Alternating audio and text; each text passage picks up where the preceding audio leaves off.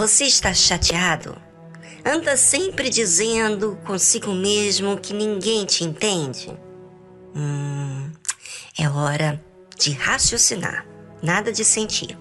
Porque todas as vezes que dizemos essa frase, ele ou ela não me entende, é sinal de que tem algo que não foi resolvido dentro de você.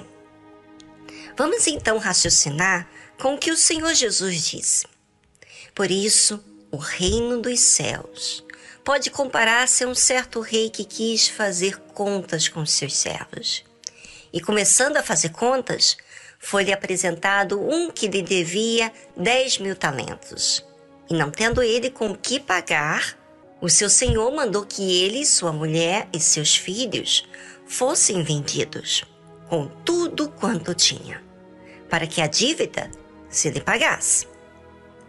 Vamos falar de fatos que todos nós vamos ter que lidar. Jesus falou que no reino dos céus, não é o reino dessa terra, é comparado a um certo rei. Esse rei simboliza Deus. E esse rei, você sabe que ele faz contas e com os seus servos, cada um terá que prestar contas das atitudes, das decisões que tiveram aqui nesse mundo. Você sabia disso? Mas aqui nessa vida, aparentemente você erra e não acontece nada na hora. Mas terá as suas consequências no futuro. E aqui nesse exemplo que Jesus dá, é muito fácil a gente entender como que acontece.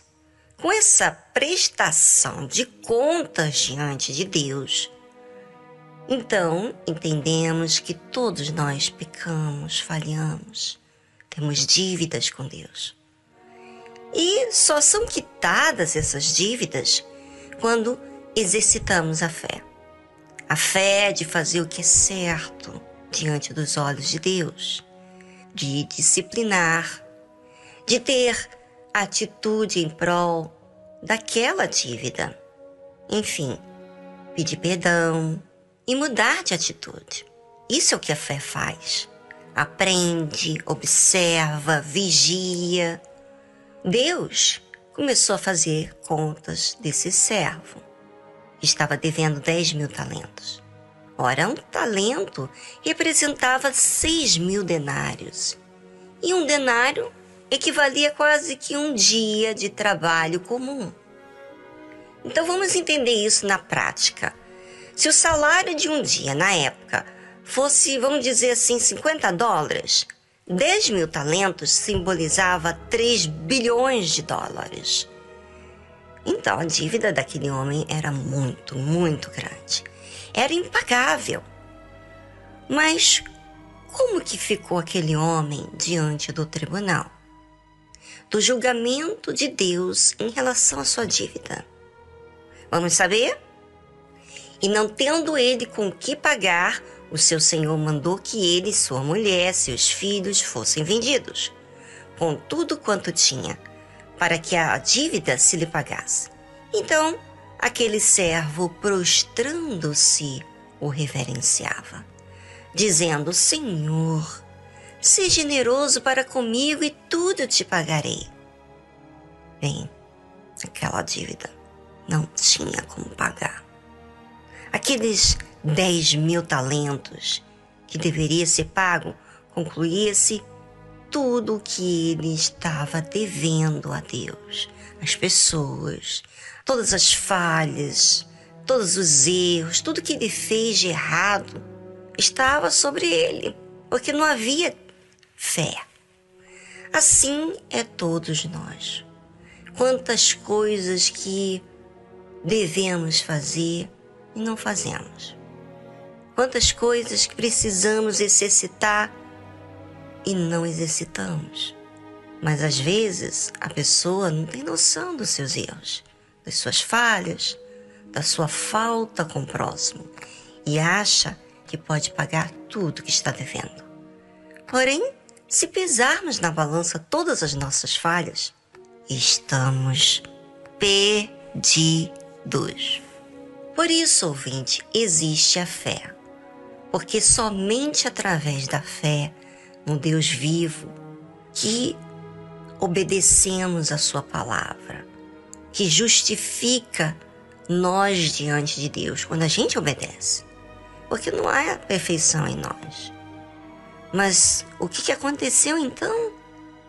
Bem, aquele rei viu que não tinha com que pagar aquele homem a sua dívida, então o seu senhor mandou que ele, sua esposa, seus filhos fossem vendidos com tudo quanto tinha, para que a dívida se lhe pagasse.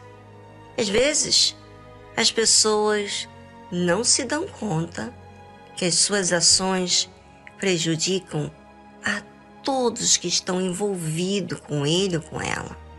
A sua falta de temor a Deus fazem sofrer tanto você e toda a sua família. A Bíblia diz que então aquele servo, pois prostrando-se, o reverenciava, dizendo: Senhor, seja generoso para comigo e tudo te pagarei. Já pensou? Você na condição desse servo, cheio de dívidas, com falta em todos os sentidos, como pai de família, como chefe do lar, como marido, como filho. É. A mesma coisa você, mulher. Nessa condição humilhante, vergonhosa, muita gente se humilha pedindo oportunidade de pagar a sua dívida, não é? São nessas condições que muitos pedem ajuda a Deus, compaixão. Quando eu penso em mim, quando faço essa avaliação nas minhas atitudes, eu vejo o quanto sou falha diante de Deus. E que preciso exercitar a fé, que é obediência. E você sabe que para obedecermos, precisamos percebermos a nossa desobediência diante de Deus. Para que assim possamos obedecer, não é? Então, temos que agir com inteligência, não é? Não tem como ficarmos no sentimento o tempo todo. E para que não sigamos os sentimentos, temos que raciocinar. Por isso que você ouve tanto falar de fé inteligente, pois a fé inteligente pensa, avalia, pesa as nossas próprias atitudes. Não é dos outros, não. É para a gente mesmo. Pois tem muita gente que quer raciocinar para os outros, não é? que é vigiar os outros, sendo tão falho e tão pecador.